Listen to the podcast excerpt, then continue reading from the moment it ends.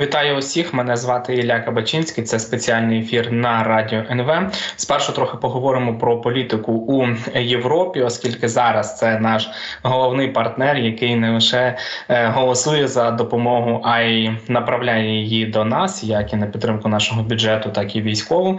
Тим не менше, не все у, у цьому Союзі просто. Блумберг пише про те, що чиновники, високопосадовці східних країн не Не дуже до кінця розуміють, чому західні демократії допомагають Україні у такий, не знаю, повільний е, або такий неспішний темп. Зокрема, це стосується, наприклад, того, що Берлін ніяк не проголосує за Тауруси для України. Що, власне, відбувається? Говоримо з Максимом Несвітаєвим, політологом, експертом-міжнародником. Пане Максиме, добрий день.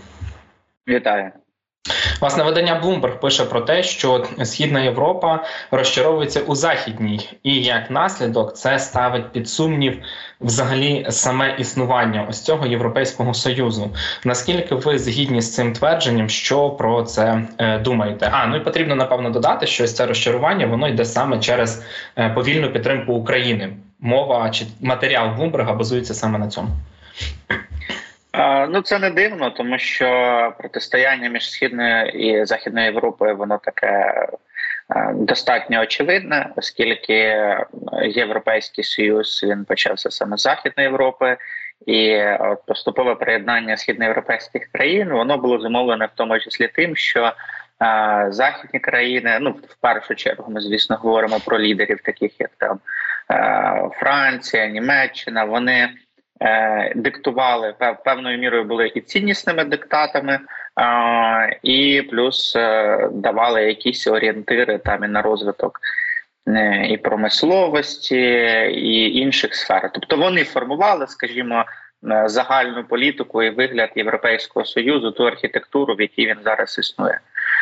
І багато східноєвропейських країн зараз мають амбіції доєднатись до цього кола лідерів. От Польща особливо проявляла активність, ну пам'ятаєте, там Німеччину багато критикували і говорили про те, що вони там мають наміри нав'язати конкуренцію, але як ми бачимо зараз, вони до цього ще не дозріли. А, і таке воно протистояння негласно існує, звісно. Ну, іноді воно виходить і в публічну площину. І зараз там же в цій статті також описані конкретні кейси, з якими пов'язані якраз пов'язане це протистояння, тому що це не Європа не може ці мільйон снарядів там виготовити, придбати, ну, зібрати в цілому. Це якісь окремі, можна так грубо сказати, шкурні інтереси окремих країн. Там Франція шукає свій інтерес, хоче, щоб ці кошти залишилися всередині Європейського Союзу, тобто, щоб знайшли десь на, на території є, знайшли чи виготовили ці снаряди. Шукаються інші варіанти. Греція і Кіпр, наприклад, проти того, щоб купували снаряди у Туреччини.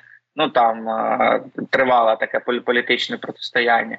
Тобто це не через реальну неможливість ці снаряди виробити, зібрати, а через те, що от не можуть між собою домовитись країни. І це, звісно, велика проблема, тому що як на противагу ми дивимося на Північну Корею. Наскільки достовірна ця інформація, ми не можемо судити, але достатньо авторитетні ЗМІ пишуть про те, що мільйон снарядів там Корея передала Російській Федерації. Це так чи не так? Ну, е, тим не менш ми бачимо, що от Північна Корея може це зробити, весь Європейський Союз, на жаль, цього зробити неспроможний. І це, ну, однозначно є свідченням того, що проблема, вона існує. Скажіть, будь ласка, а от е, сам сама ось ця ідея, знаєте, не стільки, можливо, там якоїсь конкуренції, а е, суперечливостей і їхній вплив на Європейський Союз е, загалом. Ми розуміємо, напевно, що там Німеччина, Франція, е, раніше Британія мали більший вплив, тому що вони більші, серйозніші економіки. Вони просто багатші і можуть давати більше грошей і тому подібного. Е, в такому випадку загалом ось ця ідея про, не знаю, конкуренцію, суперечливості, вони просто залишаться на папері чи можуть мати якийсь результат у е, майбутньому, не знаю, чи переформатування цього Європейського Союзу, якісь великі реформи, тому що якраз останніх два роки ми там і говоримо і про реформу Ради безпеки потенційно, якісь реформи ООН можливі, але от нічого конкретного. Цікаво в цьому випадку дізнатися. Загалом, звісно, завжди конкуренція – це рушій прогресу, завжди, окрім війни.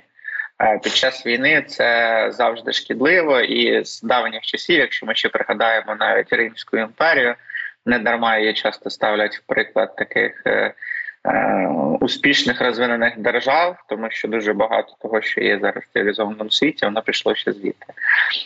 Ось. І т, навіть там, в цій розвиненій демократії, демократії, окей, не Римська імперія, а Римську республіку, трохи раніше відмотаємо, е, навіть там, коли була достатньо розвинута демократія, на період війни встановлювали е, диктатора, тому що ще тоді розуміли, що ці суперечки і внутрішні протистояння, вони будуть тільки гальмувати процес, а під, під час війни потрібне швидке прийняття рішень. Тому, зазвичай, країни авторитарні, вони мають певну перевагу в таких кризових ситуаціях.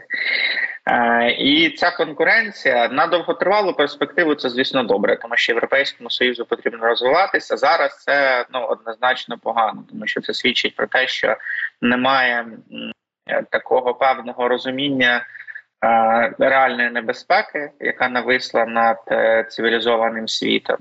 І вирішуються ці м, внутрішні європейські е, політичні е, питання. Іноді це добре, якщо ми говоримо про якесь реформування, воно і під час війни може бути на часі. От якщо ми візьмемо, наприклад, е, Європейський парламент і ту резолюцію, за яку вони проголосували, щоб позбутися цього правила повної одностайності і перейти до принципу кваліфікованої більшості, це добре. Але, знову ж таки, резолюція була проголосована, але на Раді ЄС якось до неї справа не дійшла, і реформа ця поки що не відбулася. Хоча, ну, крок він вагомий, він би дуже багато допоміг прискорити процесів в Європейському Союзі. Це була б дійсно серйозна реформа, але поки що вона не відбулася. Так само, якщо ми говоримо про Раду безпеки ООН, ну тут вона просто так, я не вірю, що вона відбудеться цивілізованим шляхом, скажу так.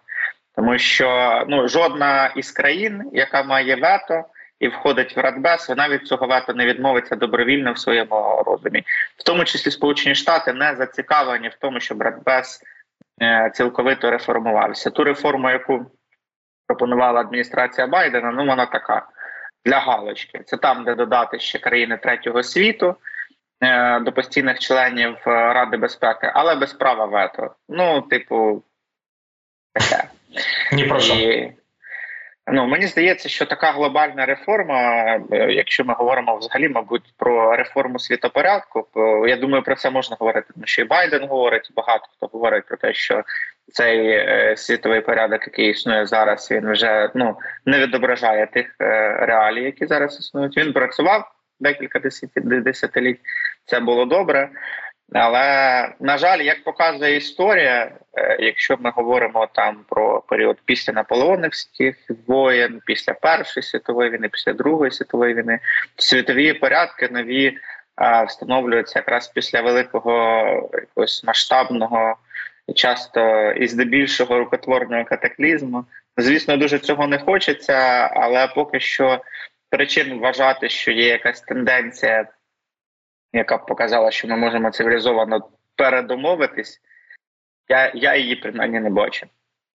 Знаєте, ще от цікаво було б зрозуміти, знову ж таки, чому Україна критикує там, чи хотіла б, щоб наші партнери працювали швидше, зрозуміло, від цього залежить наше майбутнє. Але от те, що східні країни почали критикувати західні і вказувати їм якраз ось на ці помилки, що Німеччина не хоче передавати Тауруса, не до кінця зрозуміло, чому, ну, потенційно, напевно, цей синдром Другої світової війни. Франція не хоче витрачати кошти, зрештою гроші на ці снаряди, які знайшла Чехія, начебто дає Канада, а не, не знаю, там не, не Франція, Німеччина перші визвалися. Е, це ось ця от критика, вона е, мені здавалось би, що повинна якось ці демократії західні, ну, трохи штовхати вперед. Цікаво все ж таки, чому м- цього не відбувається, навіть от е, коли і бачать результат. Не стало ще боєприпасів, Авдіївка, Оце була одна з причин, чому від Авдіївки довелось відійти. Чому це не стимулює країни західної демократії працювати швидше, активніше і не, не, не заглиблюватися у якісь там маленькі деталі, ось ті от власні інтереси, вигоди? Ну, вони, мабуть, не так гостро відчувають реальність небезпеки, як країни Східної Європи. Якщо ми подивимось навіть на ту Польщу, де ну там падали вже уламки ракет, навіть є загиблі безпосередньо поляки на території Польщі від цієї війни. А в Румунії періодично прилітають якісь російські шахеди. Також в Польщі був кейс, пам'ятаєте, коли через Білорусь гнали біженців на них, тобто така, ну, можна сказати, гібридна агресія, яку Росія зараз з Фінляндії робить. І Східна Європа просто більш чітко розуміє, що якщо ми не встоїмо, то вони наступні. Вони це дуже добре розуміють. Е, ну, хтось, хтось краще, хтось менше. Ми по полякам бачимо, що іноді не зовсім до кінця розуміють, деякі навіть запрошують до себе Путіна. Е, ну... В сім'ї не без так, таких людей. Ось. Тому, тому так, Східна Європа це, мабуть, просто і, і більше цю небезпеку відчуває, і все ж таки якась історична пам'ять у них залишилась після того, як вони були під радянською окупацією, і повторення цього варіанту вони не дуже хочуть. А люди, які є при владі, особливо якщо ми говоримо там про військово-політичне, особливо військове керівництво, вони розуміють реальність небезпеки Російської Федерації, тому що, ну, умовно, зараз в світі існує лише дві армії, які знають, що таке сучасна війна, вміють в неї воювати і можуть нав'язати якесь протистояння. Це лише Російська Федерація і Україна. Жодна армія в світі, ну, не має такого досвіду повномасштабної сучасної війни з використанням усіх цих технологічних нових засобів. І я не знаю, яка країна Європейського Союзу могла б зараз взяти і протистояти Російській Федерації, стримувати її агресію. Знову ж таки, у поляків там є амбіції, вони до дві тисячі тридцятого року планують там повністю переозброїти свою армію, п'ятсот хаймерсів і, там, і літаки, але це буде до дві тисячі тридцятого року. Зараз поки що вони до цього не готові. Тому, і мені здається, така тривожність у них на вищому рівні, ніж у країн Західної Європи. Скажіть, будь ласка, а ось ця от е, суперечність, там, непорозуміння, наскільки вони сильно впливають на довіру до такого інструменту, як НАТО? Особливо зважаючи на те, що з'являються персонажі на, на кшталт Трампа, які кажуть, все, нападайте на країни НАТО, тому що вони не хочуть давати коштів і так далі. Е, цей європейський блок, так чи інакше, він, ну, НАТО придумав в тому числі, щоб разом оборонятись. А тут ми бачимо, що країни Східної Європи потенційно розуміють повільність і імпотенцію західних країн у ось цих збройних питаннях. Це підриває довіру навіть не тільки до НАТО, а в принципі до глобальних інституцій. Як наслідок ми бачимо, зростає популярність правих популістів на цьому ж фоні, євроскептиків, тому що підривається довіра до НАТО. Так, ми розуміємо, що е, які можуть бути реально гарантії, якщо Трамп стане президентом, є сумніви всередині Європейського Союзу. Бачить неповоротливість європейських інституцій в питаннях, які стосуються в тому числі е, України. Про ООН я взагалі мовчу. Це все в сукупності. От багато кого підштовхує, багатьох політиків до того, щоб використовувати риторику таку подібну, яку використовує Трамп. Що там спочатку Америка, у нього слоган. Так само з таким слоганом виходять той же умовно Орбан, там праві популісти, євроскептики в Нідерландах, в Італії та інших країнах. Це там, звісно, велику роль міграційна криза відіграє, але ну, це все майже рівнозначні складові. Тому намагаються цьому якось запобігти, і там в Італії почали, перебрали цю тезу у Франції на себе, що та давайте, може, армію Європейського Союзу, давайте якийсь всередині військовий безвіз організуємо.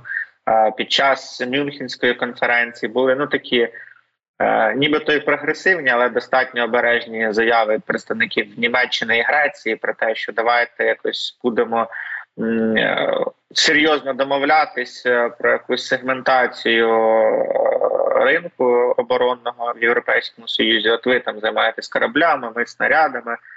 Ми не можемо літаки виготовляти конкурентні зі Штатами, давайте на них одразу робити передзамовлення, тобто концентруватись на тому, що ми можемо зробити якомога якісніше, якомога більше.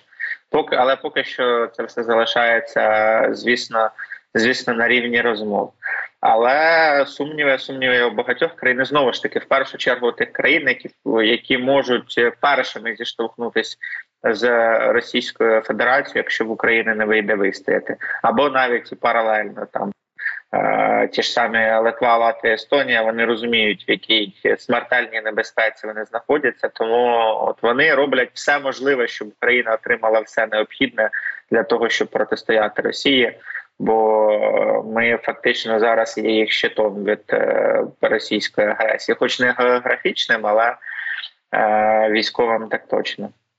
Скажіть, будь ласка, на вашу думку, світові от диктатори, не знаю, там Путін, Сі, керівники Ірану, Північної Кореї, вони ж також слідкують за цим от розбратом і, по суті, наскільки я розумію, це свого роду для них розв'язання рук і можливість діяти, як ви кажете, передали Північна Корея мільйон снарядів, Європа не змогла. Там з'явилася інформація в Daily Journal, що чотириста балістичних ракет з Ірану таки поїхали е, до Росії. І ці країни, я так розумію, відчувають в собі сили і потуги міняти світовий порядок. Так, безумовно. І от сьогодні е, вийшов буквально матеріал з коментарем Трампа, який говорить про те, що е, скоро може розпочатись Третя світова, і якщо Байден буде президентом, то Штати її програють. Таке, але не уточнює той момент, що він є однією з тих причин, які можуть призвести до розв'язання Третьої світової війни, тому що політична криза в Сполучених Штатах Америки – це не тільки проблема для Сполучених Штатів Америки, це проблема для всього світу. Тому що, як би там не хотілося, Штати довгі десятиліття лишались таким умовним міжнародним жандармом, таким, ну, майже гегемоном. Ця концепція Пакс Американа, вона, вона існувала, вона функціонувала, звісно, там десь Росія намагалась геополітичну, якусь геополітичне протистояння нав'язати, десь Китай, але всі розуміли, хто в домі головний, тому що оборонний бюджет Сполучених Штатів Америки говорив краще за будь-які слова, скажімо так. І партнери могли бути впевнені в Сполучених Штатах Америки. Якщо якась домовленість є, то Штати її виконають. А тут, що ми бачимо? Цей оборонний пакет, він же не тільки про Україну. Туди входить Україна, Ізраїль, Тайвань. То Європа, Близький Схід, Азія. Ну, ключові напрямки геополітичного впливу для Сполучених Штатів Америки, їх міжнародної стратегії, і навіть в цій надзвичайно критичній ситуації, в умовах повномасштабної війни в Україні, в умовах тих, того конфлікту, який прямо зараз в Ізраїлі відбувається, в умовах того, що Китай нарощує якісь розвідувальні різні активності і випробування біля Тайваню. Штати не спроможні подолати е, фактично волю однієї людини, яка навіть ні, не президент, ніхто, він просто кандидат. Всі знають, що це Дональд Трамп не дає відбутись цьому голосуванню. Всі знають, що він погрожує конгресменам, що він погрожує спонсорам Нікі Хейлі, що Майк Джонсон – це абсолютно не самостійна політична фігура, а род Дональда Трампа в Палаті представників, але нічого з цим зробити не можуть. Ну і, звісно, на цьому фоні Іран, Китай, вони спостерігають, вони, на них розв'язуються руки. Те, що Іран так взяв і передав чотириста балістичних ракет, не боячись жодних наслідків для себе. Це багато про що говорить. Китай також зараз е- спостерігає за ситуацією, тому що, ну, Україна буде показником. Звісно, Тайвань для світової економіки значить значно більше, ніж Україна. Для економіки, для технологічного ринку. У нас як би там, кому не хотілося, нас навіть порівнювати не можна. Нас часто рятує просто те, що ми в Європі, і індекс співчуття до нас вищий, ніж там до певних африканських країн, скажімо так. Але Тайвань – це шістдесят п'ять відсотків від виробництва всіх мікрочіпів, напівпровідників, і втрата Тайваню тут і зараз, як мінімум, там, по, по оцінкам, тим, що я бачив, це десять трильйонів доларів е, е, втрата для світової економіки. Тобто, це, навіть уявити складно, тому навіть про це говорити не буде. Е, ось, е, то, тому так, звісно, і ну, Дональд Трамп, він виглядає зараз як такий ображений диктатор, який готовий, якого колись скинули, у нього з'явилась можливість повернутися до влади, він готовий піти на все. А це має ну, такий колосальний вплив і на роль Сполучених Штатів Америки на, на світовій арені. Знаєте, от мені ще цікавий такий момент. Ми з вами говоримо про те, що певні е, західні демократії, та сама, ті самі Сполучені Штати Америки, не в повній мірі допомагають Україні, як би цього хотілося, е, через якісь там свої причини і амбіції. І от мені дивно, е, що у людей, які керують цими державами, не знаю, того самого Макрона, Шольца, не виникає думки чи почуття ось значущості персони в історії в конкретний момент. Ну, тобто, якби зараз Шольц прийшов і, не знаю, привіз би нам фуру тих ракет, які б допомогли, не знаю, знищити чи Кримський міст, чи ще якісь кораблі, чи ще щось. Це б одразу показало його силу як лідера своєї країни, навіть серед тих людей, які, можливо, не підтримують цю ідею. І, знову ж таки, показало б значення його як лідера в історії. Не знаю, той самий Борис Джонсон, який постійно приїжджав в Україну, вже давно не прем'єр, але його люблять, поважають і в себе в країні, і в Україні. На вашу думку, чому от у цих людей, лідерів демократичного світу, немає ось цього відчуття чи, чи амбіції, не знаю? Ну, криза політичного лідерства, вона взагалі зараз е- дуже притаманна не тільки для Європи, а в цілому для західного світу. Тому що ми довго жили в цій концепції такого спокійного лібералізму, орієнтованого на е- соціальні гарантії, на демократичні цінності, і не було якоїсь потреби особливо брати відповідальність на себе, тому що працювали інституції. В суспільстві, де працюють інституції і грають вирішальну роль, роль особистості, вона не, не дуже важлива. Із європейських лідерів е, такою яскравою особистістю, яку правильно зазначили, був тільки Борис Джонсон, але ну, тут ще й зумовлено тим, що у нього велике персональне захоплення Вінстоном Черчиллем, не дарма ж він написав книгу «Фактор Черчилля», тобто йому пояснювати про роль особистості в історії не варто, він це добре розуміє, і його амбіції зрозумілі, і того він так активно і до Брекситу був. До речі, хто не бачив, ще рекомендую фільм «Брексит», він там сімнадцятого чи що, але дуже крутий фільм, там Бенедикт Кембербетч, там про роль Джонсона, коли він ще мером був в Лондоні. Ось. І в Штатах, ну, слухайте, давайте відверто говорити, в ідеальному або принаймні здоровому світі ми б не бачили в Сполучених Штатах Америки протистояння між кандидатами, обидва з яких вже однією ногою в сирій землі стоять. Ну, відверто кажучи, так, ну, типу, Байден, мабуть, для нас кращий варіант, але ми вибираємо із сортів, ну, того, із чого не хотілося б обирати, скажімо так.